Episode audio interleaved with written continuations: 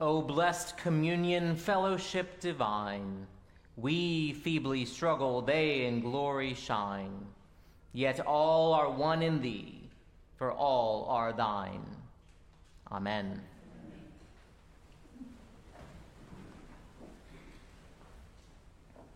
A blessed feast of all saints to you all. On this holy day on which we gather to celebrate the communion of all the saints, it is good to be with the saints of St. Luke's parish. There are some feasts, such as Christmas, Epiphany, Easter, the Ascension, and Pentecost, on which we remember a particular event. But on All Saints, we are not recalling something that happened at a particular time or place. Rather, we celebrate something that happens in the fullness of time. All Saints is the celebration of the beloved community of God. And so that icon that we dedicated earlier this year of the Feast of Pentecost could also be interpreted as an icon of all saints because it portrays the wonderful and blessed diversity of the body of Christ. On All Saints, we give God thanks for that mystic sweet communion, that fellowship divine, which transcends space and time. This beloved community of faith culminates at the end of time, when, as the plaque on the Pentecost icon reads, every family, language, people, and nation are gathered around the throne of God. Whereas many feasts of the church remember something that happened, on All Saints we anticipate that which shall be.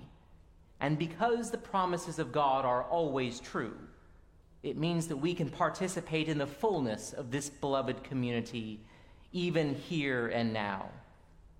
The church, of course, has a fancy word for this. We have a fancy word for everything. And this word is eschatology, which means the theology of the final things. All people being redeemed and gathered around the throne of God in harmony is where everything is heading towards. And it is only with an eye towards eschatology does all saints or the reading that we heard from Luke make any sense. The passage is often called the Beatitudes, which is the Latin translation of the word blessed. At its most basic level, the word means something like blissful or happy. It's generally used as a congratulatory word, it means something like mazel tov or good for you. Good for you on being poor. Mazel tov on your hunger. Congratulations on your weeping.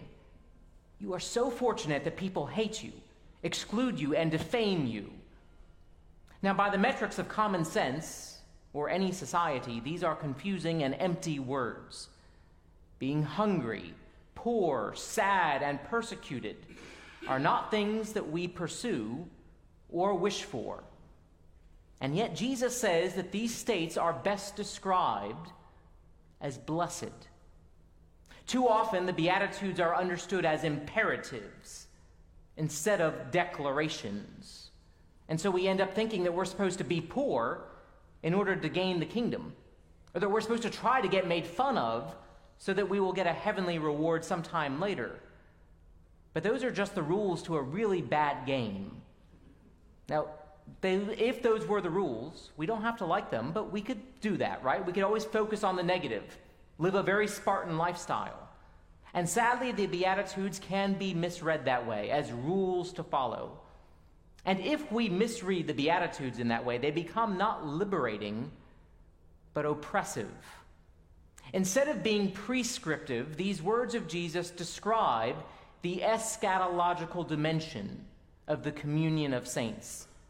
Because in the fullness of time, it is true that those who are poor know the blessing of not serving money. It is true that those who had their fill did not have as much room to rely on the grace of God. It is true that those who dared enough as to love and to have a reason to weep, well, that means they've experienced the fullness of life. It is true that those who lived a life made different by Christ have known a peace that passes all human understanding. When it comes to the things that matter most, the things that make for following Christ, the Beatitudes describe this experience. And of course, at the center of our faith is the cross. So we really shouldn't be too surprised by any of this. It's been noted that we often inoculate the world against faith with a mild form of Christianity so that we will be immune to the real thing when we encounter it. This, of course, is a modern heresy known as the prosperity gospel that has no frame or reference for something like the Beatitudes. The result is much of what passes for Christianity these days does not give us freedom in Christ, but rather freedom from Christ. By promising that our faith will give us power and riches and happiness and popularity, some are misled into a perversion of the faith that prevents us from encountering these blessings of following Jesus in the fullness of his call into discipleship. The Beatitudes, though, they attune us to the things that are ultimately true, and therefore what true faith is all about.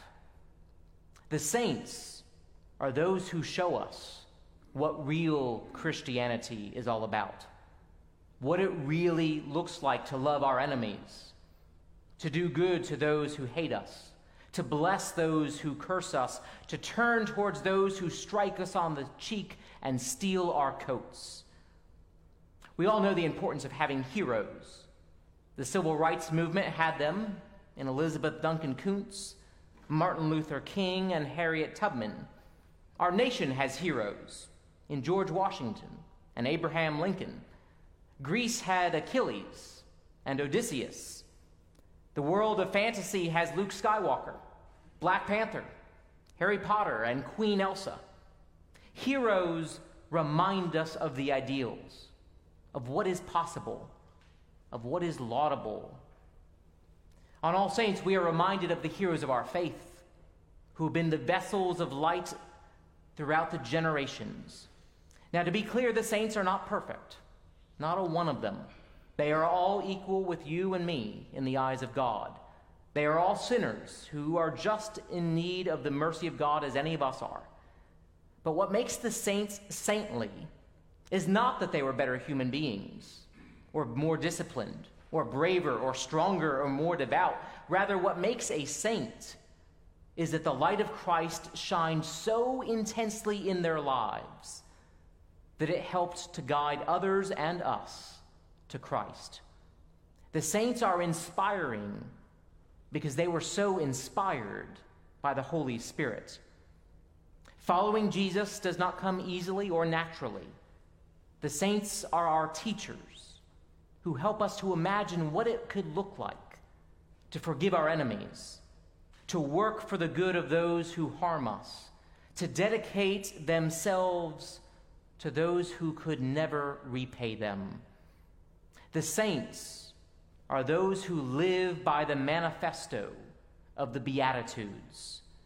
The saints give us glimpses into that eschatological blessedness of the way of the cross, which is the way the saints lived their lives.